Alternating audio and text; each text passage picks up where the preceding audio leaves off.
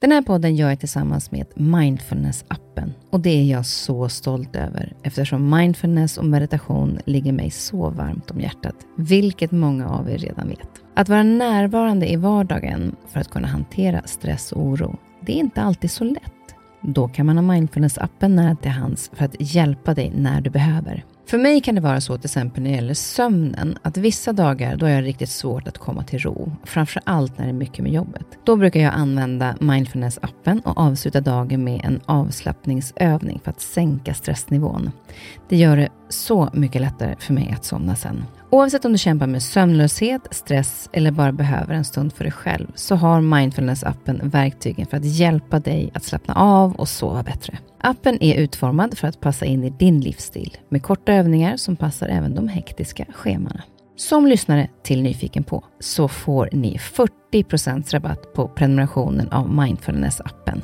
Länk till erbjudandet ja, det hittar ni i poddens Instagram, kaspersen nyfikenpa. Eller så går ni in på themindfulnessapp.com kristin. Jag har ju mitt egna motto då, som jag försöker leva efter varje dag. Annars blir det inte ett motto. Eh, tänk om vi måste tänka om. Skriver man ner det motto så blir det lite fräckt. För tänk om vi måste tänka om. Det är ju tänk om på två ställen. Men tänk om det är så att vi måste tänka om. Och till och med när vi tänker om, tänk om det är det som är lärandet. Du lyssnar på en podd från Perfect Day. Flera av er som lyssnar vet att jag är superintresserad av ledarskap. Både ledarskap att leda mig själv, men också att leda andra. Veckans gäst är Svante Randlert och han säger att bland det viktigaste inom ledarskapet är att ha medarbetaren i fokus, tid för återhämtning, extremt viktigt, och lärandet. Svante är rådgivare, författare och en av Sveriges mest populära föreläsare just när det kommer till ledarskap. Han är den enda i landet bland över tusen föreläsare som genom tiderna lyckats få maxbetyget 5,0 vid tre olika tillfällen av en hel publik hos Sveriges största chefsnätverk Close. Svante är också krönikör för Chefstidningen. 2018 var han nominerad som Årets talare i Sverige i kategorin genombrott och han var också nominerad till Stora talarpriset 2022. Och för ett par år sedan så kom han ut med sin eh, bok Drömledarskapet, i hans tredje bok, där han tillsammans gjorde enormt mycket research, där de både studerade ledarskapshistoria så långt som 2000 år tillbaka, de pratade med ledare från olika branscher och djupintervjuat höga ledare inom näringsliv, idrott och inom det militära. Så det här är ett riktigt proffs som nu ska få lära mig mer om ledarskap och jag hoppas också att ni ska inspireras och lära.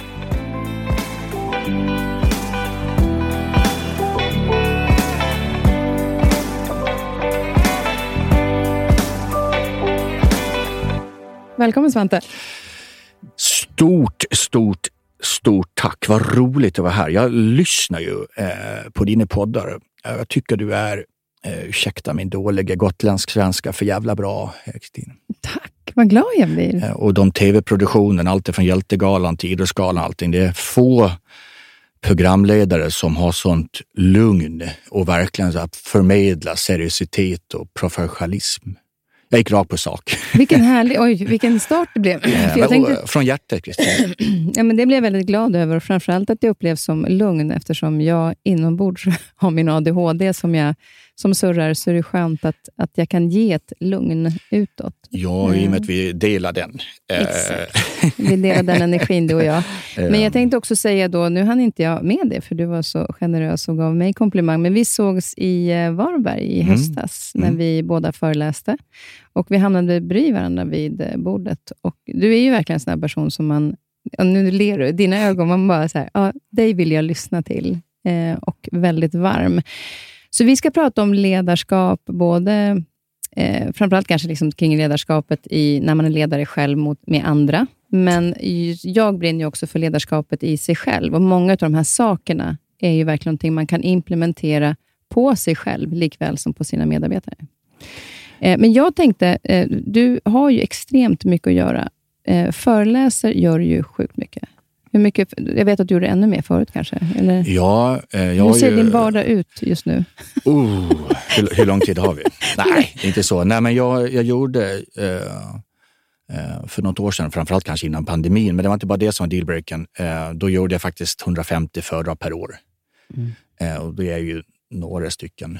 Eh, men sen på grund av pandemin och eh, man kan ju prata om allt jävligt faktiskt pandemin har inneburit, för det är ju en hel del ja, tragedier i det också, självklart. Eh, men jag gillar ju att se det där andra sidan på myntet. Och visst kan man hitta allt som har gått åt helvete och allt som är fel och dåligt med det, för det finns det mycket av.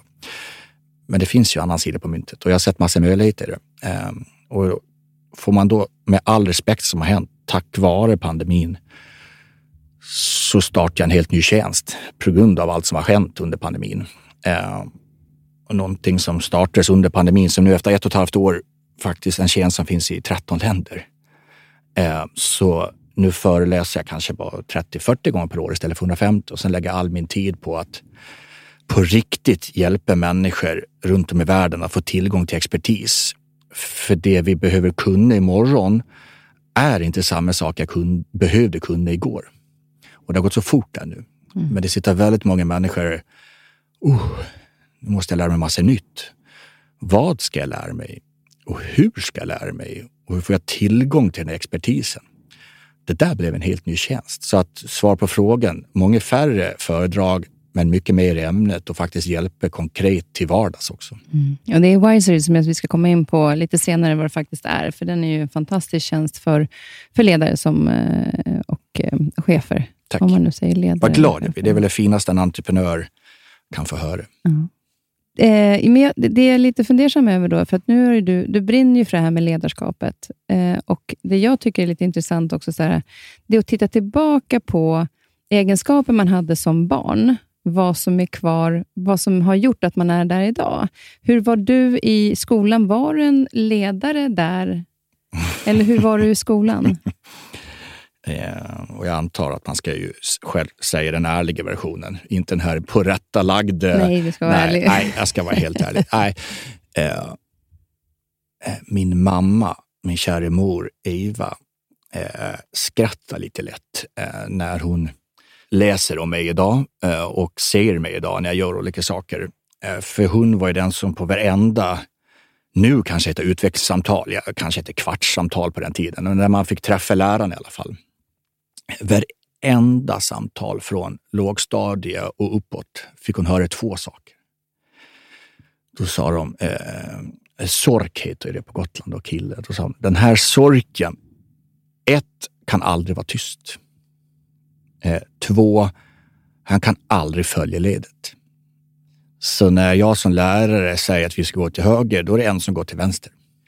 Och när jag som lärare säger att nu ska vi vara tysta, så var det en gosse, Sork, som pratade.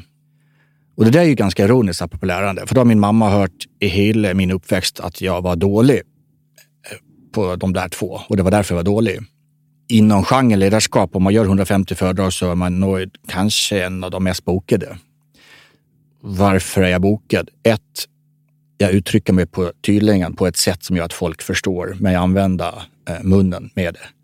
Och två, jag kanske har gått i andra riktningar än normen. Att jag kanske kommer med tips som vissa tycker att ja, men det här är precis tvärtom vad jag gör. Och vad vill jag komma med det då? Hur jag var som barn? Ja, jag var nog den där som barn. Men tänk om det som mina lärare såg som mina största svagheter är det som är mina absolut största styrkor. Och Det är det jag tycker är så himla fint. För det är ju så många barn där ute och jag tror att det är viktigt också för föräldrar att höra det. Att de här sakerna som ibland i skolan räknas som minus, är ett sånt enormt stort plus när du kommer ut i arbetslivet och att vi ska förvalta det. Ja, det är ju, och det jag liksom har nördat ner mig nu, eh, det är ju vuxenlärande. Eh, min fantastiska eh, fru är ju speciallärare med diagnosbarn. Så hon jobbar hela dagarna med barn, apropå lärande, och jag jobbar med vuxna, apropå lärande. Så vi har otroligt intressanta erfarenhetsutbyten och dialoger och samtal. Eh, men jag ser ju också likheterna däremellan. Eh, vad gör vi med vuxenlärare nu? Jo, normbredden blir bara bredare. Vi försöker hitta mer gemensamma faktorer och hur norm man ska vara som ledare eller människor. Och utbildningar blir mer och mer generella för att det ska locka så pass många. För att det ska locka så pass många måste vi säga relativt generella saker. Och vi lär oss alltid tydligen i grupp. Man får vara ett stort klassrum, konferenser vi varit på. Och så trycker vi genom alla inom samma folder. Vi ska lära oss samma saker och vi ska tydligen lära oss till och med på samma sätt. Jag ser det. Jag läser studierna. Det funkar inte för oss vuxna. Vi måste tänka nytt. Men funkar det för barn att man lär på samma sätt? Det är ju det som är intressant när jag sitter och samtalar med min fru då. Är ju att vad är svenska skolsystemet? Jo, vi ska lära oss samma saker på samma sätt och vi ska uppför oss och gör det på samma sätt. Så det funkar inte för barn och det funkar inte för vuxna. Så jag har ju mitt egna motto då, som jag försöker leva efter varje dag. Annars blir det inte ett motto. Eh, tänk om vi måste tänka om.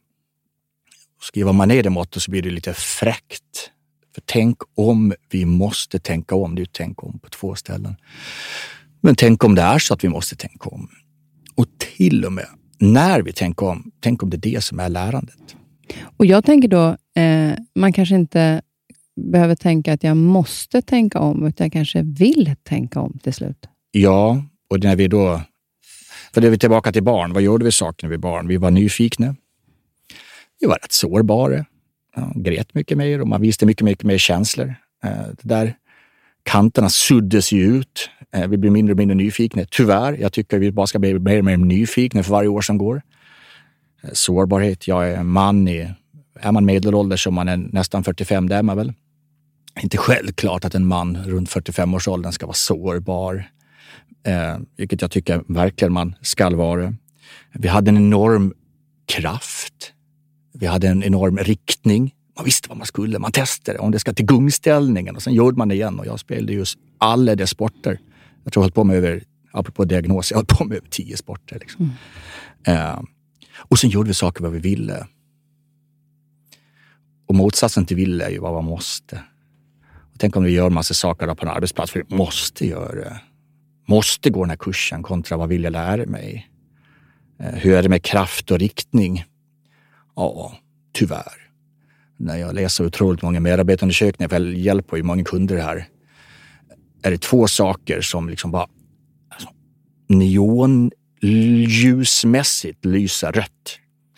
Så är det kraft och riktning. Det jag menar med kraft är ju ork, energi, batteriet då, i dagens moderna tider. Det är rött batteri på människor. Mm. Eh, och du vet ju som lyssnar här, och du vet också Kristin, för du har gått igenom det här 2008, 2009, 2010, att har vi, tillräck har vi inte tillräckligt batteri och vi inte laddar, det går sönder. Mm. Eh, obrukbart faktiskt. Så kraften lyser rött i alla bolag. Men också riktningen.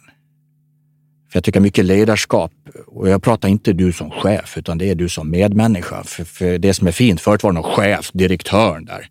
Och sen började vi prata om ledarskap, men nu är det ner till varje individ. Klyschan självledarskap, men det är ju faktiskt det. Hur leder jag mig själv? Riktning då? Vad är det som är absolut rödast i medarbetarundersökningar? Ja, det är ju tydligheten. Vart är vi på väg? Vad är det vi ska göra? Så de två viktigaste liksom, uppgifterna vi har, det är att fundera på vilken kraft har jag och vilken riktning har jag? Och bara för att vi gick i en viss riktning, det som var rätt riktning igår, fasen när vi har gått lite på den riktningen, det är ett stup där framme. Måste ju svänga, annars kör jag ut över stupet. Så bara för att en riktning har varit rätt så behöver det inte vara rätt. Men kraft och riktning som barn, det är det jag ser. Jag och min fantastiska fru, vi har tre små barn.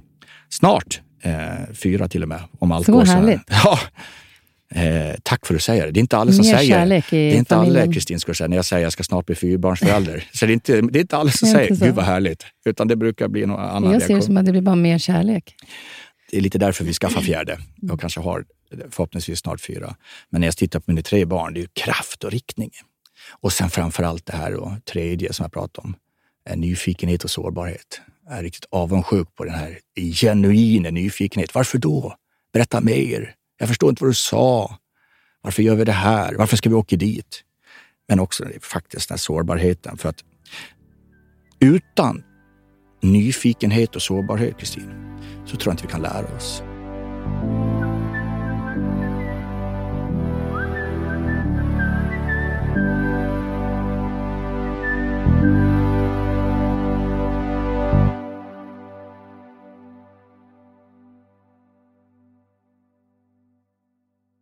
Och jag upplever kanske att män har svårare med, alltså så här, som ledare, kanske känslomässigt, eh, att visa känslor. I alla Eh, fall att visa dem. Ja, att det- visa. Jag tror att de känner. Men, men det jag tycker är intressant är med lärandet. Om man då till exempel, jag pratade med min äldsta son om det häromdagen, därför att han är nu 25, fyller snart 26.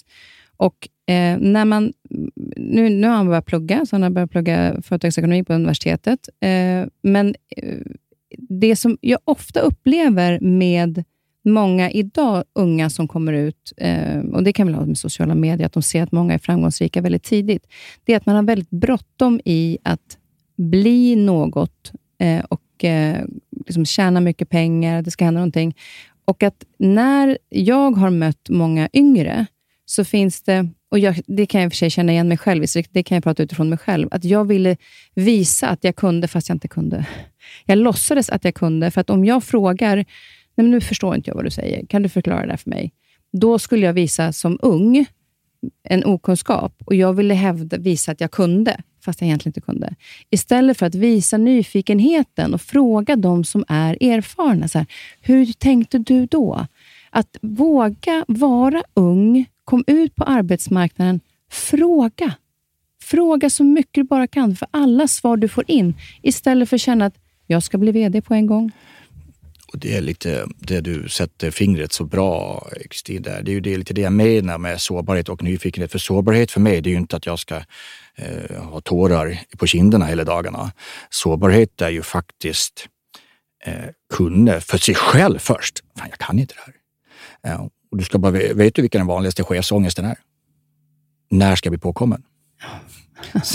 Så, det du beskriver där, eh, det som vi är uppväxt med, liksom att vi, identiteten ska vara att man ska kunna allt. Eh, Jag är jätte, lägger mig helt platt. Det enda jag vet är att jag inte vet vad det kommer att bli imorgon. Men är jag tillräckligt nyfiken och faktiskt till mig själv sårbar och erkänner att det kan ju inte jag. Alltså ibland när jag tar upp det med nyfikenhet och sårbarhet, det har hänt.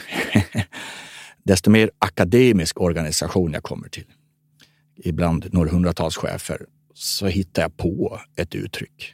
I och med att jag är oftast där för att ge dem framtidsspaningar, omvärldsbevakning, spaningar vad som händer. Så kan jag ibland, för att bevisa att vi inte är tillräckligt sårbara och vi erkänner att jag inte kan det här, då kan jag till exempel dra till med, men vänner, ni har väl hört om den nya trenden från Kanada med CPT, KZ2H. Och jag säger nästan på ett sätt så att det här borde de väl fatta att jag drar till med. Och vet vad som händer? Oftast män nickar till varandra. Jag älskar att du gör det där. Eh, så det sitter kanske 300 i publiken och bara, vad fan är det här för något? Och ändå sitter vi och nickar. Kan inte någon bara räcka upp handen bara, vad menar du med det uttrycket? Och det jag menar då är, tänk om lärandet, utan nyfikenhet och sårbarhet kommer det inte finnas lärande. Och tänk om nyfikenhet och sårbarhet är lärande. Och det är den som är så... Alltså, lärandet i sig är ju så otroligt spännande. Det är lite grann därför jag gör podden. Jag får, får ju liksom lära mig så mycket av varje människa som tar sig tid att komma hit eh, och dela med till lyssnarna. Och att få lära sig mer och mer, det är ju en, det är ju en gåva eh, i, i så mycket. Så att våga säga varför, jag förstår inte. Eh, berätta mer. Just den öppenheten för det. Och jag tycker också när man själv vågar visa sig sårbar. Och när du inne, jag har ju läst mycket av Brené Brown, som har skrivit om sårbarhet och forskat i det. Eh, så tycker jag mycket mer om mig själv. För att jag känner mig, jag är ärlig, framför allt mot mig själv, men också mot andra. Framförallt det. Sen finns det en väldigt fin konsekvens av det där. Det är att det smittar. Mm. Ja, min fru, jag är stolt eh, över henne självklart. Men det är inte det jag ville vara stolt över. Jag är stolt över våra samtal ibland. Att genom att också sånt smittar att det här kan jag inte, det här känner jag mig obekväm med eller det här känner jag inte alls för. Eller, alla har rätt att känna. Det är det. Och att att ehm, känna ibland tappar vi. Eh, just att man tänker nästan lite för mycket och så glömmer man bort att känna efter. Men det kan jag faktiskt, om jag får, för jag, ja, om vi ska prata om lärarna, ska försöka vara lite praktisk också. Och liksom en av de trendskiftena jag ser då i gårdagens chefskap till morgondagens ledarskap, det är just att vi behöver gå från att vara utropstecken till frågetecken. För det är så lätt att vi ska ska vara utropstecknet, ha alla svaren. Och många har dessutom blivit chefer, ledare, för att det är de som det här kommer ju redan från industrialismens tider, att bäste svarvaren blev svarvchef. Och i de moderna tider i det här techsamhället vi har, bäste kodaren blir IT-chef.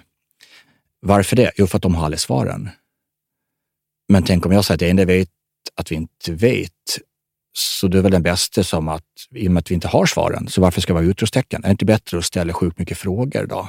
Så jag tror att den bästa ledaren jag skriver mycket och tänker väldigt mycket på det här. Det är en av de faktorerna, att den bästa som kan ställa frågor. Vi kan ta ett väldigt tydligt exempel. Någon bara, fan menar den där sorken på gotländska. Så det kanske är väl direkt att säga då att det är gotländska om någon undrar på vad det är för konstig dialekt här. Liksom. Det kan vara så. Det är förvånansvärt ska du bara veta hur många som efter ett tag brukar fråga, är det Dalarna härifrån? Så att, ja, det, då, då, då är det lika bra att reda ut det nu. Då. Ja, men, det men det, ett tydligt exempel är våren 2023 eh, så är det väldigt mycket artiklar nu. Är distansarbete bra eller dåligt? Och det är artiklar i Dagens Industri. Det ena säger att det här är fördärv och dagen efter så är det bästa som har hänt. Och så slåss man om det. Och det kan vi väl prata om apropå lärande, att det blir mer och mer polariserat och det blir mer och mer bry, liksom, gap mellan åsikter. Då. Svart eller vitt, det vill jag verkligen komma tillbaka till. Men utropstecknet är det liksom, man frågar sig, hur ska jag få folk tillbaka in på kontoret? Då letar man ett svar, ett utropstecken. Mm. Varför är det ingen som ställer sig ställer en fråga? Hur skapar vi ett värde mellan fyra väggar som gör att folk vill komma in? Mm. Är du med på skillnad? Utropstecken kontra frågetecken. Vi har ju inte svaret. Ja, men ställ lite frågor. Att bli förstådd börja med förstå, börja förstå. Då. Så utropstecken måste bli frågetecken. Och där, du, det du var inne på också var eh, någonting som du har skrivit i senaste boken om färre chefer och fler ledare. Eh, jag vet att många också ändrar inom sina företag, att man inte vill säga att man är chef, utan man säger att man är ledare. Vad skulle du säga är liksom, eh, vikten av att eller vad är skillnaden? på Ja, alltså det, det, finns otroligt många kloka människor som har skrivit böcker med det ämnet och till och med den rubriken. Uh, men, och det är lätt att man blir så klyschig när man pratar om det här. Liksom. Men på en väldigt generell nivå så kan man väl ändå enas om att de kloka kommer fram till att chef är en roll och, och ledarskap är en relation. Eh, sen kan man ju lägga olika värden i det, men det är ju faktiskt så det är. Vi har haft årtionden där synen har varit för chefen att det är medarbetare som jobbar för mig för som chef. Dit vi går och har kommit det är att nu är ju skiftet att ledaren jobbar för medarbetarna. Det är ett totalt paradigmskifte. Antingen vi medarbetare som jobbar för chefen eller vi ledaren som jobbar för medarbetare. Och jag älskar ju ord, det är det finaste jag vet. Att jobba med ord, att definiera ord, att böja ord, att eh, ge förklaringar till ord. Så jag brukar ofta få frågan, vad är ledarskap för dig då? Och då brukar jag faktiskt bara ta ordet ledarskap och dela i två. Det blir ju faktiskt leda för att andra ska vilja och kunna skapa. Ledarskap är leda för att andra ska skapa. Mm. Om, jag inte, om jag inte har andra som skapar, vad ska jag ha medarbetare till?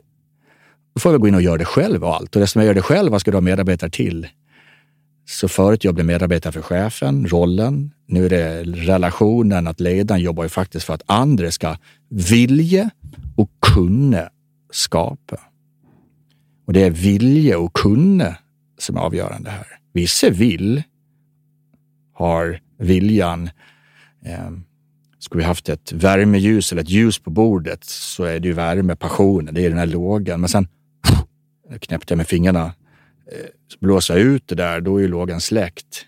Och det är det som händer hos många människor, viljan försvinner ju. Mm. Så det gäller att leda så att folk har viljan, hjälper folk med det. Men också förmågan. Vi får inte glömma det. Det finns ju människor med vilja men inte längre förmåga att lära sig det nya. Vi hade förmåga det vi kunde på högskolan för 25 år sedan och förmågan det vi har gjort fram till pandemin.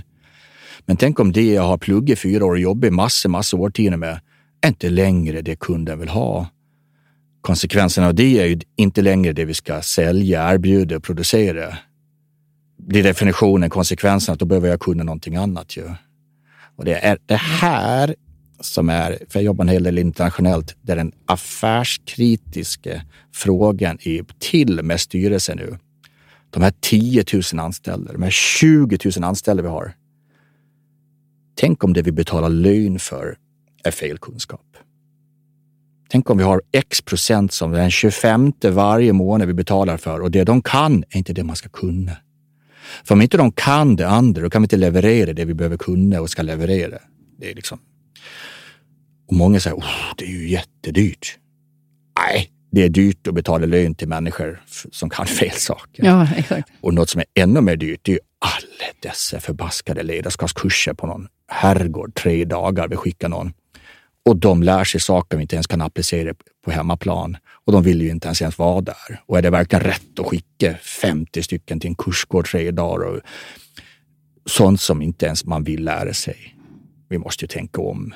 Det som är intressant när du pratar om ledarskap, att man leder för att andra ska kunna skapa, det, det kan jag också eh, implementera på mig själv. Att, att om jag leder mig så kan jag skapa mer. Eh, och Det är det som jag tycker också är fint i ledarskapet som vi pratar om här, att mycket vi pratar om med medarbetare och de runt omkring, kan vi hela tiden vända och titta på hur kan jag göra det här för mig? Eh, och när, när det handlar om eh, just det här med ledarna och medarbetarna, för medarbetarna är ju väldigt viktiga i, eh, i det du, när du pratar om det. Hur skulle man kunna få, alltså om man ser till medarbetarna, att få dem engagerade och motiverade? För det är någonting som du har varit inne på eh, mycket. Alltså först, ta skillnaden då mellan engagerad och motiverad. Ja, men om vi gör den enklare så kanske lättare att byta ut det mot inre och yttre drivkrafter. Än en gång, jag älskar ord. Drivkraft. Alltså drivet du har och kraften du har för att åstadkomma någonting. Utan drivkraft, en bil utan bensin rullar inte förr i tiden. En bil utan batteri idag rullar inte. Så det är drivkraften för att få hjulen att rulla framåt. Det är likadant med oss människor. Så om vi inte har drivkraft så går det inte. Så kan du få drivkraft av två. Du kan få yttre faktorer. Det kan vara, kanske Kristin, du får en, kan skicka en faktura för att du gör ett föredrag eller har sålt en bok eller någonting. Det är en yttre drivkraft. Det är intressant att det ger ju en drivkraft, men den är kortsiktig. Det vet alla om som lyssnar på det här. Men om vi ska igen, igen få hjulen att rulla då är det en inre drivkraft. Det vill säga att i mig så finns det att det är klart jag ska göra det här. Det är ganska intressant. Alla, eller alla är fel. Många har varit på något gym i januari. Det är de yttre drivkrafterna som talar att ja, jag ska tydligen gå ner den här julskinken och allt vad vi stoppat i oss måste bort liksom. men, men, det räcker ju ibland den 15 januari så börjar det bli tommare och tommare på det. är det lättare att börja få plats på passen nu kan jag säga än vad det var i början. Så är det ju. Alltså, och skillnad de som är då på gymmet i juni, oktober, november, de har en inre drivkraften. De vet varför de ska gå och träna. Inte ett yttre någonting på det. Att man har ett varför på ett annat sätt. Och ett, det är ganska intressant Kristin, för jag gillar din fråga. Du pratar om engagemang och lärande.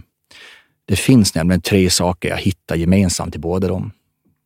Så när jag tittar på de som är mest engagerade och de som är bäst på att lära sig, de gör det mest, vad gör de? Och det finns tre saker. Och det är lite hönan lägget, för att du är engagerad så vill du lära dig. Och av att lära sig nytt så blir man mer engagerad också. Så att de här ger ju varandra. Så det är liksom inte svart eller vitt, utan de hjälper varandra. Det är människor som ett, de vet vad de ska göra. Två, de vet varför de gör det. Det var den du tog in där på varföret. Mm och tre, de älskar att göra det. Och jag använder faktiskt ordet älskar. Det är väldigt svårt att prata om i Sverige. Gillar är ett annat ord. Men du har haft några partners genom åren. Eh, du har två barn. Det är skillnad på att älska sina barn och gilla sina barn. Med det sagt, vi som är föräldrar, du och jag, det är väl inte varje sekund man kanske gillar det de gör. Och gillar kanske till och med att vara förälder ja, jag köper det. Men älskar är någonting annat. Ja, där kan jag också säga så att jag gillar inte alltid det de gör, men jag älskar dem alltid som människa. Och det är det jag menar, det är skillnad på gilla och älskar. Och tredje aspekten är bara att göra. Så vi älskar, vi gilla, eller bara som Nike säger, just do it. Då. Mm. Bara, ja, gå på den här kursen, just do it. Då. Vi får det till bara, varför går jag kursen? Varför behöver den här läraren? Det kommer inte in någonting. Man pratar om utlärning. Varför pratar vi inte om inlärning för? Hur får jag folk att lära sig att ta in det som sägs? Nyfikenhet, sårbarhet där igen. Va? Så veta vad vi ska göra, vet varför vi gör det och på riktigt älska att göra det. Älska kan man väl också prata om, brinna. Passion är ett härligt ord tycker jag. Liksom passion i ett äktenskap eller passion i en relation är ju liksom det som kittet. Så svar på din fråga. De som har de tre, det är där vi ser mest engagemang och mest lärande. Så det är så man kan få en, en medarbetare, eller också sig själv, att känna sig mer engagerad och inte bara motiverad? För det är ju bra att ha båda. Ja, och det är ju oavsett om du är ledare eller inte ledare, eller medmänniska eller förälder, kan man ju fundera på när jag kanske ska tydligt kommunicera med någon annan medmänniska. Hur bra är jag på, på riktigt att förmedla vad är det vi ska göra då? Hur bra är jag att förmedla på varför gör vi den här grejen? Och hur bra är jag på att göra att verkligen hitta hjärtat med i det här? Och kommer du ihåg vad jag sa för en stund sedan? Vad är det som absolut lyser rödast i medarbetarundersökningar? Ja, det är tydlighet. Tydlighet är det som skapar riktningen. Så det vi är faktiskt, äh, det är hårt att säga, dåliga på, men det vi har utmaningar på, det är tydligheten. Och det som är väldigt vackert i det här, om vi pratar lärande och engagemang och att veta vad man ska göra, är det är tydlighet. Och tydlighet är lika med trygghet. Så när jag är trygg, då ger sig förutsättningar att vara engagerad. När jag är trygg, då ger sig förutsättningar att lära mig. Men om tydlighet är lika med trygghet, det här finns ju forskning på det, Nobelprisnivå på att det är psykologisk trygghet som gör goda relationer bra. Och det är psykologisk trygghet som gör att också vi kan till exempel prestera bättre än igår. Utan psykologisk trygghet så finns det inte innovation och det finns inget samarbete. Det är ironiskt i sig, för det som alla organisationer vill få till är bättre samarbete och bättre innovation. Ja, men det händer ju inte utan psykologisk trygghet. Och hälften av psykologisk trygghet är ju trygghet. Och trygghet kommer ju tydligen då från tydlighet. Och vad är det vi har all time low på? Tydlighet. Och om vi har all time low på tydlighet, då har vi all time high på otydlighet. Och otydlighet är otrygghet. Och där kom vi i mål på mm. ekvationen. Mm. Exakt. Så då kan man stå så här, Åh, varför gör inte människor det jag har sagt att de ska göra? Åh, nu har vi en workshop. Tänk nytt vet jag. Samarbete vet jag. Men det sker ju inte utan psykologisk trygghet. Så kan man vara arg på det, men fundera du, kära medmänniska, hur är jag på tydligheten då? Och där kan jag bara titta på mig själv. Det är ju lätt att man jobbar som rådgivare och författare och lite så här att man, oj, det här gör du väl varje dag. Hur vet du Kristin vad min, min fru säger än så länge, och det är jag glad för så länge det sker, älskar dig. Det är det vanligaste ordet jag får höra. Fint, jag är så glad för det. kommer inte av sig själv. Men i topp av vad hon också säger, så säger hon en annan mening. Jag lägger mig helt platt. Vet du vad hon säger? Nej. Så här säger hon. Jag kan inte förstå hur du får betalt för jobbet med kommunikation. jag älskar din fru. Då är vi två kan jag säga. Och, och grejen att eh, jag tackar henne varje gång. För att bli förstådd börjar med förstå. Jag kanske säger någonting, för det jag vill komma till här, everyone has a right to interpret, mottagarna har rätt att tolka. Jag kanske säger något som jag liksom, uh, det här var bra, här fick jag till tydligheten och min fru är helt tom i blicken. Jag är ingen tankeläsare. Eh, vi delar eh, en diagnos. Svårt ibland att förstå vissa signaler. Jag behöver få veta dem. Eh, och när jag tycker jag kanske var tydlig så tycker mottagaren, jag har inte förstått ett ord vad du sa. Dessutom sa du det på ett sätt som inte var trovärdigt. Men det är så viktigt att, att också som medarbetare att våga säga då, nu förstår inte jag vad du säger. Ja. Vad betyder det här? För det visar ju också, det är inte det att du inte, medarbetaren inte fattar, utan det tycker jag betyder att medarbetaren är otroligt engagerad för att den vill förstå. Ja, min fru hjälper ju mig och vår relation genom att säga så.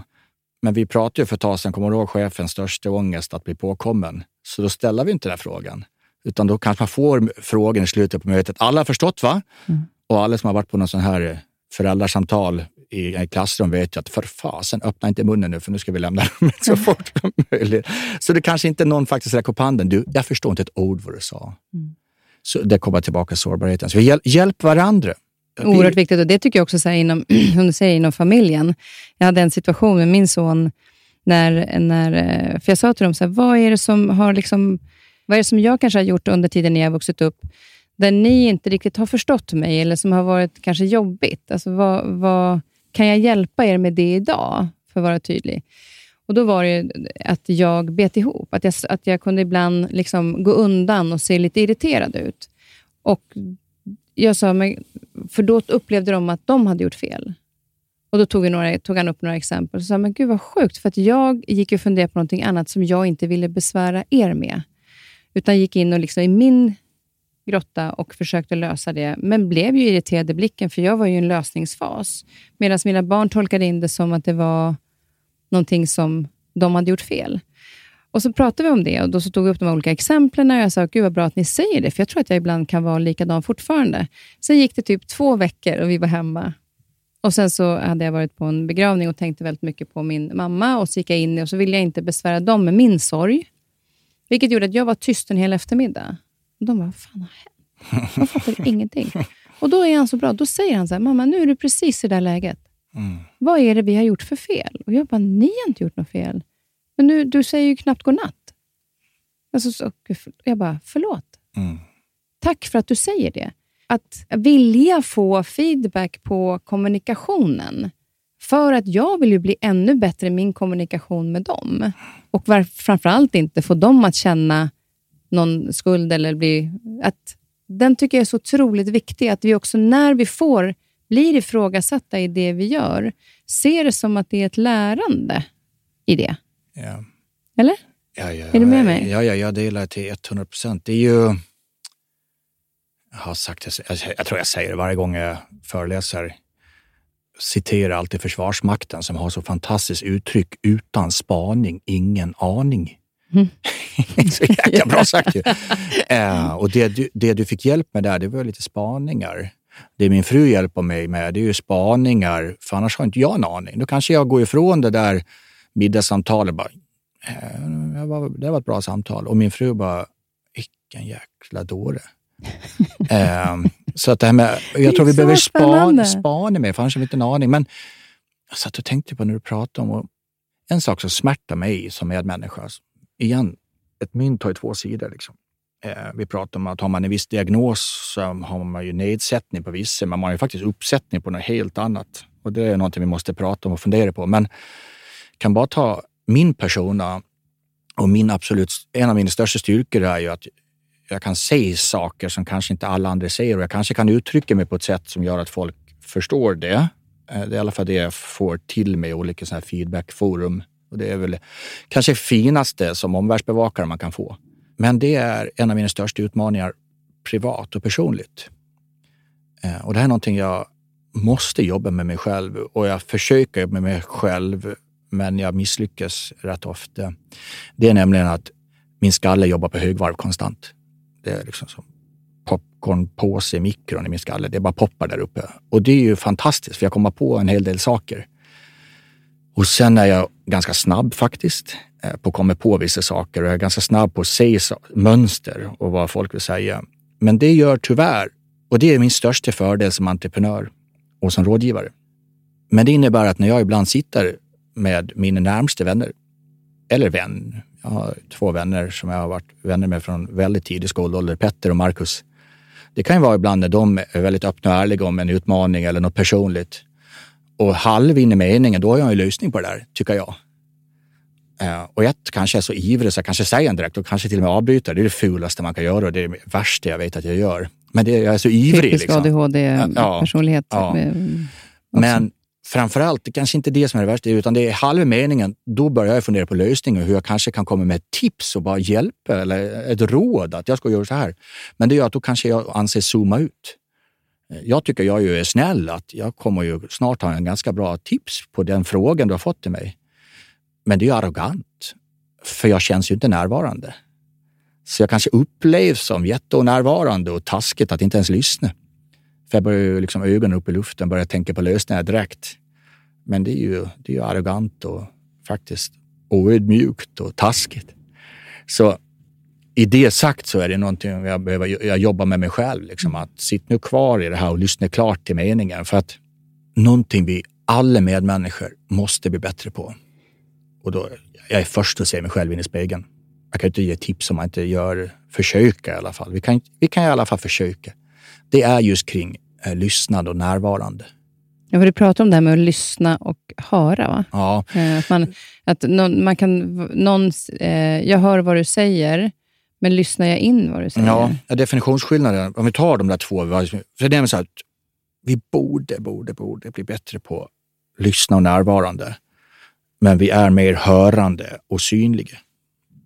Om vi tar definitionerna på skillnader. Vi tar den första. Då, syn, eh, vi kan ta höra och lyssna som du var inne på. Definitionen av höra, lyssna vad som sägs.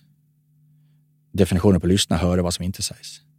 Så att höra är lyssna vad som sägs. Lyssna, höra vad som inte sägs. Så när man har det där webbmötet med stängd kamera. Jo, jag mår jättebra. Det här med digitala möten är så roligt. Ja, jag kan ju höra på det vad hon säger, han säger, men jag kan ju lyssna vad hon faktiskt inte säger.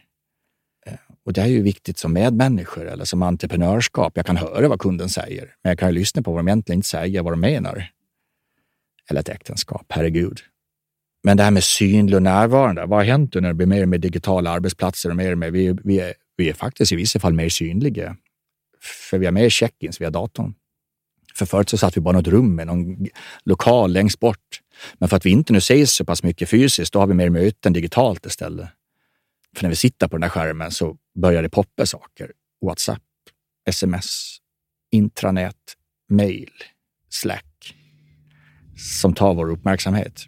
Och tänk om den jag då träffar just nu, det enda viktigaste samtalet den veckan är den här kvarten eller halvtimmen. Och jag syns på skärmen, men jag upplevs inte som närvarande. Och igen, jag sa upplevs, för det är ju mottagaren som avgör även här. Och så satt jag skrev ett manus till ett utländskt föredrag jag skulle ha för ett tag sedan om just närvarande. Jag hade en punkt. För när jag då skrev närvarande på engelska, så var, om vi översätter närvarande mm, på engelska. Present. present. present. Ja. Det säger vi present ju. Men när jag skrev det så står det ju present. Mm. Men tänk då om det finaste du kan ge dig själv och det finaste du kan ge dina medmänniskor. Den finaste presenten, to be present, att vara närvarande. Mm. Och det är här jag vill ta ner till vad jag försöker jobba med. Att var då närvarande i det här samtalet. Och kom inte efter halva meningen med fundera den bästa lösningen. Och det där, när du pratar om det här med synlig och närvarande, så tänker jag på min mamma väldigt mycket. För hon Berätta var mer. kanske inte så synlig, för att hon var ju väldigt ofta bortrest. Mm. Och då mm. fanns ju liksom inte Facetime på det sättet. Hon var synlig för oss. Eh, hon var synlig för, för alla andra, men hon var extremt närvarande mm. som mamma. Vilket gör att jag nu i efterhand upplever att hon var synlig. För jag minns henne inte så mycket borta. Jag minns henne mest som hemma. Men du sätter ju fingret här, Kristin. För tänk om det är så Tänk om det är så att man till och med kan vara osynlig, men kännes närvarande. Mm. Exakt det. Och hur många tror då att fler möten på Teams löser det här när du blir mer synlig, men du kanske inte upplevs som närvarande alls? Och jag tar bara upp utifrån, utifrån vad jag försöker påminna mig själv och verkligen träna på. Var då närvarande och lyssna. Var inte synlig i det där samtalet och hörande.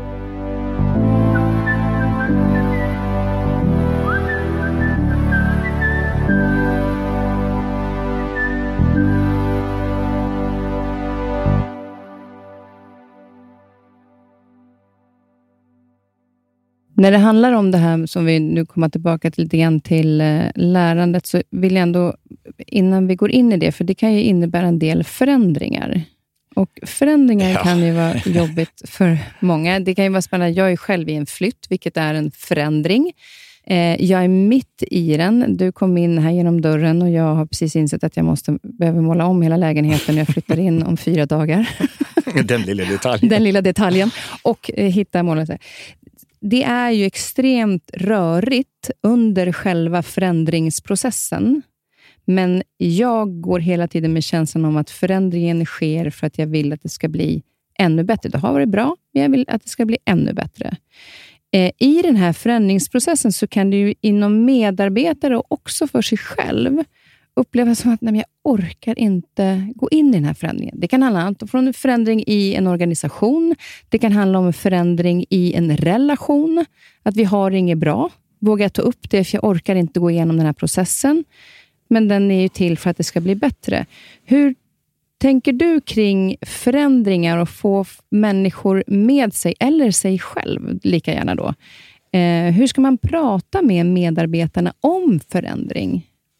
Det är ju en eh, knivskarp fråga som är bra. Eh, och det är ju en spaning som jag tror alla dina tiotusentals lyssnare sitter och nickar på just nu. Och det är fint, för då är man normal. Eh, det är inte onormalt, det du beskrev. Det är ju normalt, för det är vårt arv och det finns böcker om det också skrivet. Liksom, eh, vi ska tillhöra flocken, vi gillar inte förändring, vi ska spara energi. Det är därför andra liksom, lärde människor verkligen lägga ut bandet, för så är det och du är normal. Jag tror som i allt så är det ofta en retorik och pedagogikutmaning. Jag som älskar ord. Ja, det är faktiskt bara en sån grej som att istället för att prata om förändring, för förändring är ju en konsekvens. Det är ju aldrig en orsak. Mm. Och det är jag då, eh, du har två barn, jag och min fru har just nu tre, snart fyra förhoppningsvis. Det är ju en konsekvens av någon orsak nio månader tidigare. Så vi gör något, det blir något. Förändring är konsekvens. Orsakerna, om vi pratar om, bara ändra lite ord, tänk att prata om förädling och förbättring då. Hur blir jag bättre idag än igår? Och jag gillar ordet förädling, refine, alltså någonting som att förädlas. Vi vill ju bli förädlade, både som människor och allting. Och tänk då helt enkelt om jag blir bättre idag än igår, då kontentan är att det blir förändring. För då gör jag någonting annat. För meningen som vi måste ut efter, gör ingenting annat så blir det inget annat resultat. Så vi kan vara mot förändring, men om jag inte gör något annat så blir det ju inte något annat resultat och då är vi inte i förändring. Och det enda vi vet är att världen är i förändring just nu. Så då kan vi ju sätta upp en sköld mot det och jävla världen i förändring eller så får vi agera på det. För att ledarskap, lärande och kultur får aldrig vara ett substantiv. Det måste vara ett verb. Det är lätt att lärande. Det är lätt att värderingar skrivs på en vägg. Ja, men då blir det ju ting ju. Det är någonting som bara är. Det är vad vi gör som är skillnaden. Så genom att göra förbättringar, genom att göra förädlingar, så blir det ju förändring som en konsekvens på det. Och vi har inget alternativ längre. Eh, två saker som bara alla måste bara acceptera. Så här är det. Ett, det som har hänt då sen vecka 9 2020, när pandemin slår oss med en stor smocka. Konsekvensen just nu är att vi har den största beteendeförändringen på kortast tid i modern historia. Så ja, vi gillar inte förändringar. Nej, jag köper det. Men vi har just nu varit den största förändringen vi har någonsin sett i modern historia. Då kan man fundera på det, men vi gillar inte förändring. Hur kunde vi ha skett då? då? Jo, en väldigt enkel analys. Det finns många anledningar. Det är ju att vill bli måste här ett tag. Jag ville ju träffa min mamma och pappa på Gotland. Det kunde jag göra i vecka 8 2020, men inte vecka 12 2020. Då fick jag göra vad jag sa att jag måste. Och kom ihåg då Kristina att förändring är lika med förändras. Verbet att förändras. En organisation kan aldrig vara i förändring, för vi tjatar om förändring på många kickoffar i början på året och många sommar, liksom efter i augusti, efter sommar ska vi ha en ny kickoff. Då. Vi pratar om förändring. Men det är först när människor vill och har förändras en organisation kan vara i förändring. Vad hände med pandemin? Väldigt många människor fick göra vad vi måste göra, inte vad vi ville göra längre. Och då var det tillräckligt många människor som faktiskt var tvungna att förändras. Och när tillräckligt många människor i ett samhälle och organisation har förändrats, då är vi ju förändring. Och med den insikten är att ja, det nya där post-covid, post-lågkonjunktur. Jag säger, vi får se hur lång tid det tar. Jag vet att du har haft Micke Dahlén, jag lyssnade på det avsnittet. Han var ju ganska tydlig också. Ja, men det kommer att bli bättre. För det blir det ju. Vi bara frågar hur lång tid det tar. Det finns ett antal yttre faktorer som kommer att påverka. Den som, vet, den som hävdar man vet när lågkonjunktur försvinner, den vet inte. Men det kommer bli rock'n'roll framåt här nu. när vi kliver ur en pandemi med allt det som har innebär, när vi kliver ur en lågkonjunktur, vi ska börja satsa igen. Vi ska kunna nya saker nu, för det kommer att hända häftiga saker. Med det sagt, det blir en insikt också att halveringstider för kunskap är nu halverad. En ganska fräck mening. Halveringstiden för kunskap är halverad. Jag gillar dina ögonbryn som ja, gick upp. Förstår, nu vill jag den, den förstod jag inte. Nej, och det innebär halveringstid är definitionen på hur långt hur, det är. När går någonting från 100 procent ner till 49 procent? Är det någonsin som har tappat hälften i värde? Det vill säga en bil kan kosta 10 kronor. Hur lång tid tar det till den bilen är värd mindre än 5 kronor? Det är halveringstid. Och sen tittar man på tid det tar. Och det som är intressant är att innan pandemin så sa man att halveringstiden för kunskap är över tio år. Det vill säga att det jag kan idag, inom tio år så måste jag uppdatera över hälften. För det jag lärde mig för tio år sedan har inte lika mycket värde efter tio år. För det är så mycket nytt vi ska kunna. Är du med på? Vi lär mm. oss ju konstant. Då. Nu säger man att halveringstiden är på fem år. Du som har en telefon, du får ju den där knappen på displayen ibland. Det är dags att uppdatera telefonen. Och du trycker ju ibland på knappen. Men tänk om du, Kristin, som människa trycker på snusknappen. Äh, jag kan utveckla mig en annan dag. Äh, jag kan ta den här kursen om två år istället. If you snooze, you lose. Det som är intressant är då att så på fem år måste vi uppdatera oss till 50 procent i ny kunskap. För det är så mycket nytt som sker där ute. Då blir jag ju rätt kritisk till sättet hur vi har lärt oss idag. För vissa universitet och visst lärande idag, det vi lär oss idag är tio år gammal content. Men det vi lär oss idag har halveringstid på fem år. Ja, men hur vet man då vad man ska lära sig framåt? För det, det pratar mycket om det här med lärandet. Alltså om, om man, en medarbetare till exempel, att man ska anställa människor som inte bara den kunskap de hade igår, utan de ska ha kunskapen framåt. Vad vet jag att jag behöver lära mig för vad som komma skall? För det är ju inte här än. Det är ju fantastiskt. Eh, svaret är att du kommer inte veta det. Nej, men, men hur ska man då kunna men jag, har, jag har en utläggning på det. För det enda vi vet är att vi inte vet vad vi ska kunna. Mm. Men vi måste hela tiden bli bättre så vi lär oss idag till slut. Det är som om du skulle vara en iPhone 1 och du har inte uppdaterat den. Så till slut går det inte att uppdatera den längre. Så vi måste uppdatera oss och uppgradera oss som människor på aktuell kunskap. Och här är lite, nu ska jag sätta kontexten. Varför byter vi ut snabbare än någonsin världens framgångsrikaste bolag? Summan är ju konstant på vem som är framgångsrik som bolag. Det är bara att de, de som är framgångsrikast byts ut mycket snabbare. Innan pandemin så tyckte man det liksom någonstans 40 till 45 år att byta ut 50 procent av världens bästa bolag. 45 år, Kristina, det är snabbt eller långsamt? En långsamt. Nu jag. säger du långsamt. Jag tycker långsamt. Men tänk dig januari 2001. Då tyckte man, oj, förändringens tider. Mm. Nu går det fort, håll i relingen. Men nu kanske det är nere på mellan fem och tio år och bytt ut hälften. Så halveringstiden för bolag är så mycket snabbare också. För det vi sålde igår, det kunden vill ha igår, är inte det kunden vill ha imorgon. Och det är här som är pudelns kärna. För om du jobbar i en organisation eller kanske driver en organisation eller funderar på att starta en organisation. Kom ihåg då att någonstans värdet i din tjänst är summan av de behov och problem du löser. Tänk då att de behoven vi löste igår tycker inte kunden längre är nödvändigt att lösa. Då blir vi obsoleta ju. Och det här sätter på sin spets varför lärandet blir det mest affärskritiska i alla organisationer nu. För om vi pratar om innan, under, efter pandemin och lågkonjunkturen. Vi kommer att ta oss dit. Det är lika bra att vara redo nu. Efter pandemin, efter lågkonjunktur, då kommer det bli ett race av dess like här. Tänk att vi pratar om före, under, efter, Kristin. Så före pandemin och lågkonjunktur, det kallar jag för X. Under, vi är ju under pandemin och under en lågkonjunktur, det kallar jag för Y. Allting som kommer att ske post efter är Z. Så vi har X, Y, Z. Före, under, efter.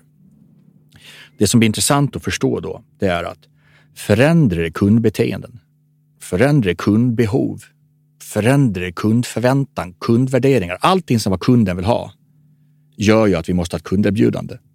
Det är det du har förstått det, Kristin. Du har en podd som utifrån vad människor faktiskt vill lyssna på. Det är därför det är succé för dig. Vill kunden ha någonting, då måste vi leverera det kunden vill ha. Annars är det ingen som lyssnar. Det är ganska enkelt. Det behöver man inte vara nationalekonom förstå. Så vi har ett kundbehov. Vi har ett kunderbjudande. I väldigt mycket så är det människor som behöver leverera vissa saker. Vi får mer och mer hjälp av AI och teknik att mycket det människan har gjort behöver vi kanske inte göra, men vi behöver kanske till och med fler människor. Det är bara att vi behöver göra annat Mycket av de rollerna vi kommer att jobba med, dina två barn, mycket av det de kommer att jobba med, de rollerna finns inte ännu. Då kan man inte utbilda sig i någonting som vi inte ännu... Vi måste lära oss hela tiden. Och det som blir så spännande i det här, som jag sitter med styrelser och koncernledningar här, man känner just nu av att vad fasen, vi har den största beteendeförändringen på kortast tid i modern historia. Det innebär att kundbeteende har gått från X till Y. Då fattar alla smarta människor. För fasen, häng med nu. Då måste vi ha ett kunderbjudande på Y. För om kundbeteende gått till Y, då kan vi inte sälja X. För då har vi någonting i vår kundportfölj som kunden inte längre vill ha. Du ska bara veta hur många jag hjälper just nu. Det de sålde var must have för tre, fyra år sedan. Kunden, det är inte ens need to have, det är inte ens nice to have. Det är så här, jag behöver inte ha det här längre. För att kunden har fått nya beteenden och behov. Då måste vi anpassa vårt kunderbjudande till det nya. Men det är nu pudelns kärna kommer. För om kundbeteenden går från X till Y, då måste kunderbjudanden gå från X till Y. Vad händer då? Om all kunskap i bolaget är på X? Det är först när människor kan, vill och gör Y, vi kan leverera Y så kunden får det de vill. Och det här nu ledningen sitter och funderar på. Hur många av min personal betalar jag lön nu till som kan X? Hur många skickar jag på kurs i X? Vi borde väl träna och lära oss i Y. Sunt bondförnuft. Vi blir bra på det vi tränar. Tänk om vi tränar på X just nu. För intressant om inte vi har människor som vill, kan och gör. Vill, kan och gör Y, då kan vi inte leverera Y och då får inte kunden Y. Och då köper kunden där jag får Y och så får vi ta ner skylten på bolaget. Och just nu ser jag på dina ögon hur det bara rör sig uppe i din ADHD-hjärna här just mm. nu. Och jag antar att du kanske ställer frågan, vad fan är Y i kunskap då? Kan jag Y? Kan det vara att du tänker på det? Ja, men alltså, jag vet inte vad det är därför. Nej, mm. och det är riktigt spännande då, för att komplexifiera det lite. Snart är vi Z. Nej, men jag orkar inte. Hur ska jag tänka nu? Och det innebär att Z är ju, är ju efter pandemin mm. och efter lågkonjunkturen. Vi kommer att komma dit. Det kan vi liksom inte blunda för. Framrutan, en bil, stor framruta, små backspeglar. Framrutan är. Det innebär att kundens kundbeteenden, kundförväntan kommer snart vara på Z. Det enda jag vet, Kristin, är att jag inte vet vad Z kommer att vara i olika branscher, för det vet vi inte. Men historiskt sett, det som är vackert, det som har blivit det nya, för vi har gått igenom andra kriser. Kom ihåg det, det är 90-tal, 08, eh, vi har gått igenom många kriser. Det, det nya blir oftast hybriden av det man ville och gjorde innan och det man har lärt sig ville och göra under det nya. Den hybriden blir det nya. Så Z kommer bli det bästa av X och Y i kundbeteenden. Det innebär att alla bolag som funderar på det borde jag måste snart börja sälja Z, för kunden kommer att vilja ha Z. Det innebär att vi måste ha några medarbetare som börjar spana på vad kan kunskap Z bli? Det här är varför det mest affärskritiska i alla organisationer i världen just nu är learnability. Företagens viktigaste bränsle eller batteri är learnability. Och learnability står egentligen för fyra saker. Vilja, förmåga att lära och göra nytt. Så hur har vi det med viljan i våra organisationer? Vill vi lära oss nytt? Hur har vi det med förmågan? Tänk om det finns människor som hade förmåga att lära sig X. Men nu ska jag ju lära mig Y. Jag kanske inte har förmågan till det. Så är det faktiskt. Därför tror jag inte, jag föreläser en hel del internationellt om det här. Tänk om vi till och med ska sluta prata om kompetensbrist och börja prata om att vi har en kompetensmatchningsutmaning. Vem ska göra vad? Alla har kanske inte förmågan att ta sig till Z, men vi kommer behöva vissa roller som X. Vi måste matcha det här. För vi kan väl inte ha kompetensbrist på Z när vi inte vet vad Z är? Mm. Så vi har en kommande matchningsutmaning. Men där handlar det om att just det här att, med att, att man också lyfter blicken lite grann. För att, utan spaning, ingen utan, aning. Exakt. Och Det är också lite grann, tycker jag, när man, när man pratar om nu lyfter blicken eh, för att se vad som händer framåt, tycker jag också är viktigt, lite grann som Mikael Dahlén pratade om, att, att vi behöver liksom lyfta blicken för att se att det kommer att bli bättre för att hitta energin att vara i den här processen vi är i nu.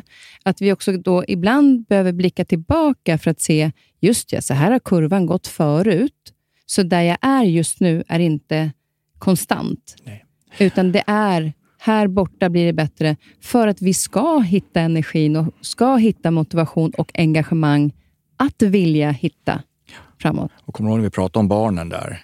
Vad krävs i det här? Ja, det krävs nyfikenhet. Mm. Symboliken är så klyschigt, jag ber om ursäkt till någon som kanske kommer stänga av, men det är den här bilen med en stor framruta och tre backspeglar. Men backspeglarna är små alltså. Framrutan är väldigt stor. Det är så vi måste tänka. Världen går framåt. Det kan vi inte motverka. Har jag blicken i framrutan? Men jag har ju nu tre små backspeglar som kan lära oss av arvet och vad vi har gjort också. Men vad var det jag sa om barnen? Nyfikenhet Mm. i framrutan. Sårbarheten. Jag kan ju inte det här. Vi pratar om kraft och riktning. Utan kraft och riktning kommer det inte gå. Om inte jag orkar lära mig nytt, om jag inte har riktning, vad är det jag behöver lära mig? Som din fråga, jag älskar din nyfikenhet. Men Svante, vad fan ska jag kunna? Jag har inget svar på det, men vi måste vara nyfikna och spana på vad jag behöver kunna för att vara aktuell imorgon. Och det här med att vilja, det är det som driver oss framåt. Men det finns också en symbolik här mellan Martin Lorentzon som sa den här fantastiska eh, meningen, det här med att summan, värdet i en tjänst är summan av problem vi löser. Men då måste vi fundera på eh, vilket problem har vi där ute då? För det som är intressant är om det ska ske någon förändring, om vi ska göra det här, om vi ska börja lära oss. Eh, så X-faktorn här är att man måste känna den här sense of urgency. Det är alltså sense of urgency som är faktorn i det här, att vi får saker att hända.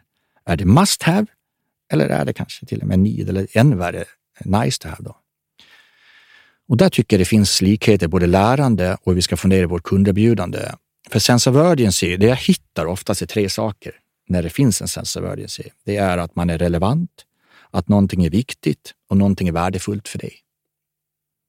Så en produkt för dig, Kristin, om det är relevant för dig, om det är viktigt för dig att ha produkten, och om du anses det värdefullt att ha den, då köper du produkten. Eller då gör du det. Så vi behöver nog fundera på vilken kunskap kommer att vara relevant för mig?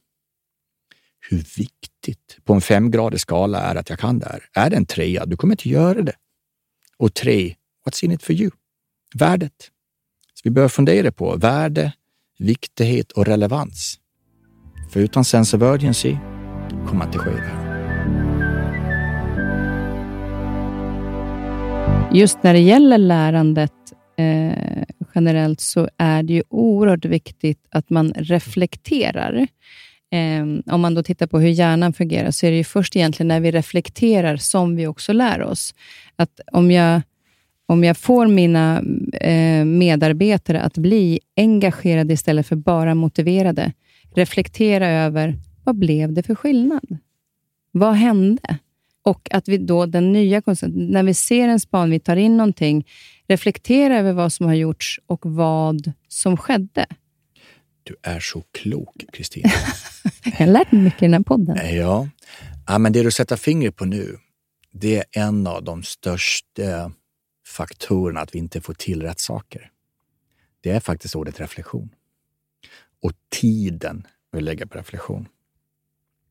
För det intressanta är, sen pandemin kom in i vårt liv och allt nytt som har skett. Vi har aldrig fått så mycket data som vi får just nu.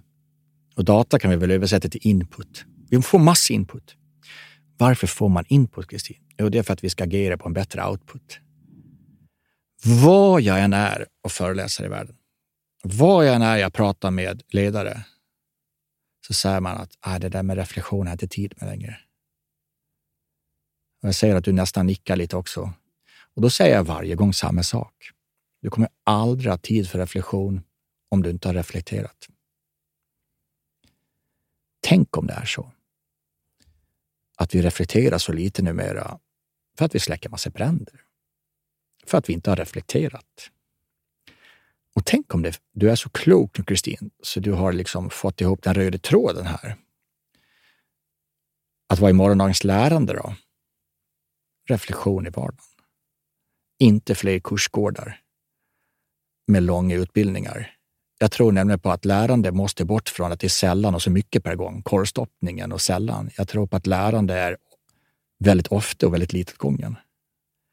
Och om nu det är all time high i data och input med AI och allting som sker. Vi har aldrig funnits så mycket data. Det är liksom intressant det här. Information overload. Input, input, input. Men vi har inte längre tid för reflektion. Det innebär att Vi går alltså från input till output utan att reflektera mellan input och output. Ja, men varför ska man ha all den där inputen om man inte ens reflekterar över den? Och det intressanta är, jag kan inte säga det rakare än att vi löser nya utmaningar med gammalt tänk. Det är det vi gör. Så graden av reflektion mellan input och output, det är det som är lärandet.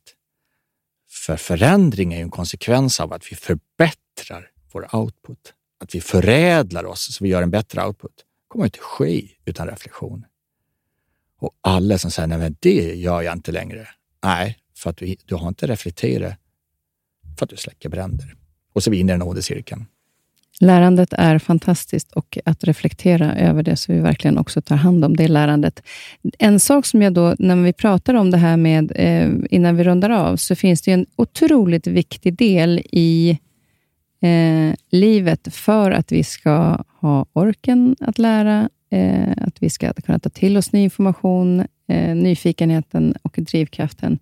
Det är att ha just ork. Eh, och den, jag, kan, jag kan nästan bli det är ju väldigt mycket det här, jag hör folk prata om att jag har så himla mycket att göra och nu gör jag det här och nu gör jag det här. Att det, man nästan så här, det är kreddigt, det är duktigt att ha mycket att göra. Antal timmar. I Exakt. Och jag kan ha märkt nu att när jag får en kommentar från någon som Gud, du verkar ha så himla mycket att göra, så blir jag nästan lite irriterad.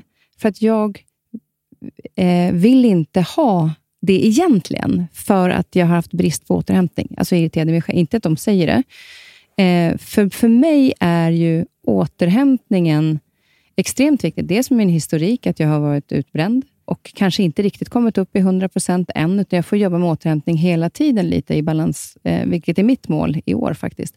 Men, Bra mål. Christine. Ja, men alltså jag är, är tacksam att jag har landat i det, att hitta en balans mellan, mellan mitt fantastiska jobb och eh, att hitta lugnet. som, som vi som har popcorn i huvudet inte har så lätt alltid att, att få till. Det är en utmaning för mig, men jag har börjat närma mig det. Men hur, hur viktig är återhämtningen? För att ibland kan man ju känna som egen företagare, kan jag ju så välja bort att jobba.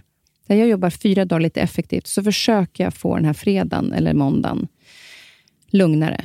Men det är ju jag som egen företagare. Medarbetare kanske inte har den möjligheten, för de har sina tider. Hur ska vi som, dels som ledare se till att vi öppnar upp för återhämtning och om vi eh, och själva ger oss mer tid för återhämtningen och reflekterar över vad blir skillnaden om vi får mer återhämtning? Ja, du är jättebra att du tar upp det. För om jag nyss sa att reflektion är avgörande så är den andra biten i återhämtning. Och vad är det jag hör och ser då? Ja, det är återhämtning och reflektion som vi tyvärr inte lägger tid på. Och hur mår vi då? Jag läser och jag lyssnar och jag tittar på det mesta, bland annat vad Anders Hansen säger och gör i det här, så har jag verkligen försökt att förstå liksom, vad är det har nämligen en övertygelse på meningen att vi kan inte, det kan inte gå bra om vi inte mår bra. Och det är kanske när vi mår bra vi är förutsatt att det kan gå bra. Och alla vill att det ska gå bra idag, men hur mår vi idag? Och det krävs inte allt för många googlingar eller allt för många läsarböcker att kanske inte mår så bra just nu. Anders Hansen har till och med sagt att som Sverige, redan innan pandemin, så var det ju att ja, som Sverige, som land har vi nog aldrig mått bättre innan pandemin. Nu är det lågkonjunktur, men det var innan pandemin. Men människorna har inte mått sämre. Så vi behöver fundera på det där. Och metaforiskt brukar jag just tänka just kring, vi pratar om uppdatera sin telefon, för det är många som lever i sin telefon. Men då vet jag också att uppe i ditt högerhörn så är det en batteriindikator. Och ibland blir den röd, för när det är under 20 procent så är det ju rött ju och din reptilhjärna när du ser den röda färgen att shit, jag måste ladda. Så du letar efter sladden och du letar efter ett eh, eluttag. Tänk om det är så, Kristin, att vi medmänniskor just nu går runt på rött batteri då. Och vi laddar inte. Det går ju likadant som det hände för dig 2008, 2009. Jag antar att det inte var arbetstempot som knäckte dig förra året, det var att du inte återhämtade dig. Du laddade inte batterierna tillräckligt. Och vad är det som har hänt sista åren då? Vi har haft en pandemi. Vi har fått en krigsinvasion. Vi har fått en lågkonjunktur. Vi har fått en eh, räntesmocka och vi har fått en elchock. Nu nämnde jag fem saker. Jag kan nog nämna några till som inte riktigt är bra för vårt välmående, för det skapar otrygghet i det här. Hur mår människor med det här då, när vi är så otrygga?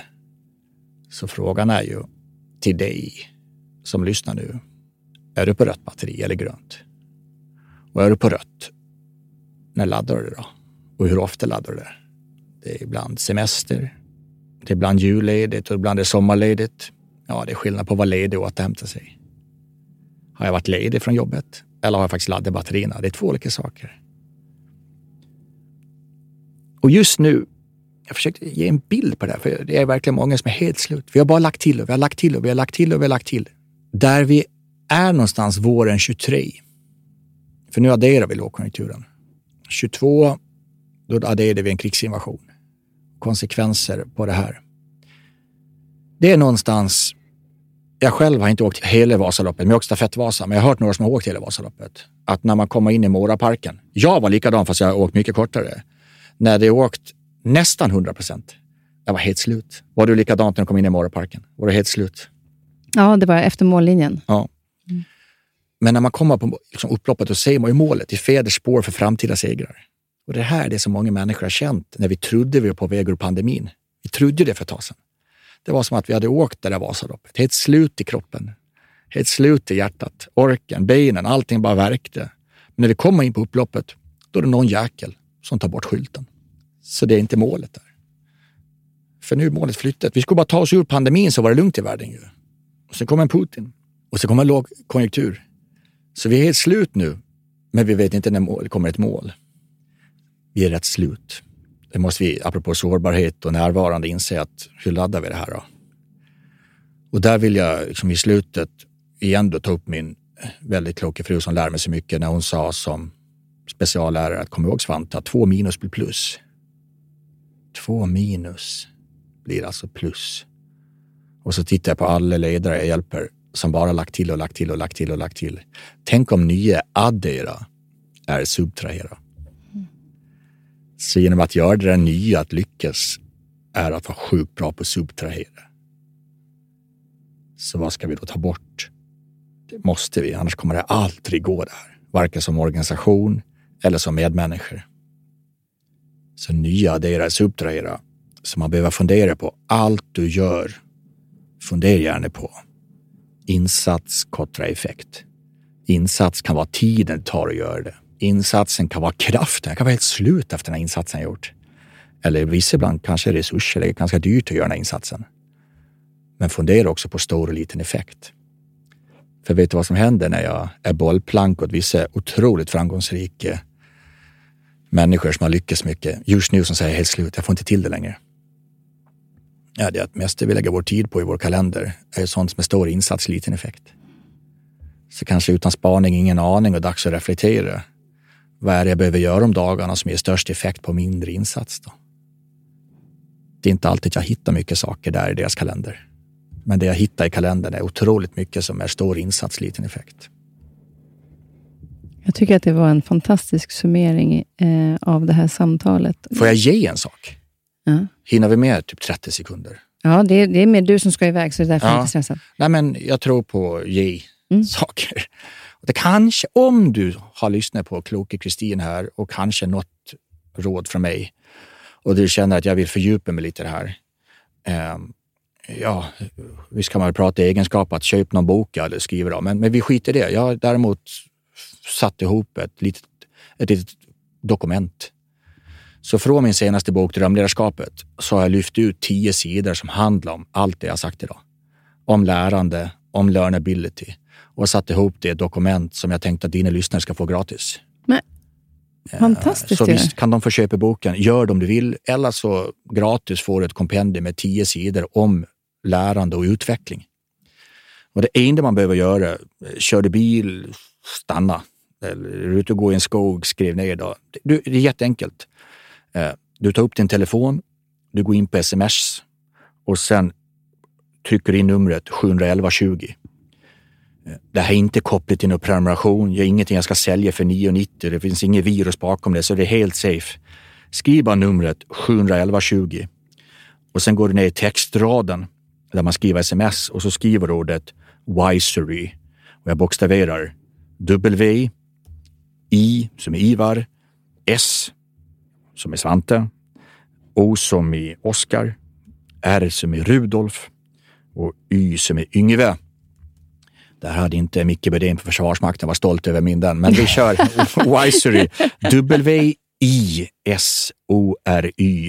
Skickar du den texten till 71120 så kommer du få en länk och där går du ner och laddar ner den här whitepapern. Läs den, skick den vidare eller släng den. Gör vad du vill med den. Men det är mitt sätt att försöka ge lite, att du som tror på lärande, ja, men läs lite mina tankar och övertygelser. Helt fantastiskt. Och jag gör så här, jag lägger ut på Instagram, för om du kör bil, så kan du gå in på Kaspersen understreck nyfiken på och där lägger vi upp ett inlägg med eh, det här numret.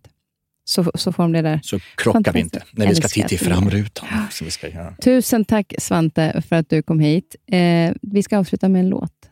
Vilken låt skulle du vilja spela då? Jag är periodare med musik. Eh, men jag har en... Vilken ska jag ta då? Jag har en övertygelse om att mänskliga relationer har alltid varit avgörande och kommer alltid bli avgörande. Eh, det är när människor utvecklas som organisationer utvecklas. Och det är mänskliga relationer, de goda man vill vara i. Så det börjar sluta med oss människor, oavsett om man kallar oss för medarbetare eller ledare. Skit i det, vi är människor. Så varför kör vi inte Humans då? Mm. Den är ju fantastisk. Eh, människor alltid behövs och människor kommer alltid behövas. Ta hand om varandra då. Mm. Tack snälla. Ta hand om dig. Och sen som eh, Christer Olsson, så, som du har varit inne på så himla mycket, underbara Christer Olsson. Med en av mina förebilder. Ja, han säger, jag ska inte säga ha en bra dag, utan gör dig mm. en bra dag. En klok sork, det där Christer. Ja, han är underbar. Och du är liksom en klok du. tös, som man säger. En tös. tös. Ja, men ja. tös, det tyckte jag om. Mm. Tack snälla. Tack. Gör dig en fin dag. Are we human? Or are we dancer? My sign is vital.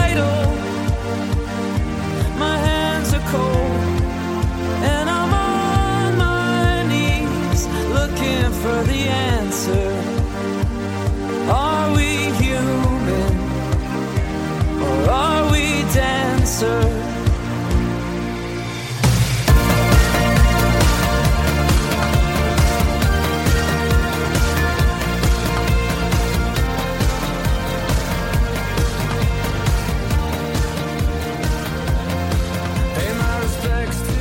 Den här podcasten är producerad av Perfect Day Media.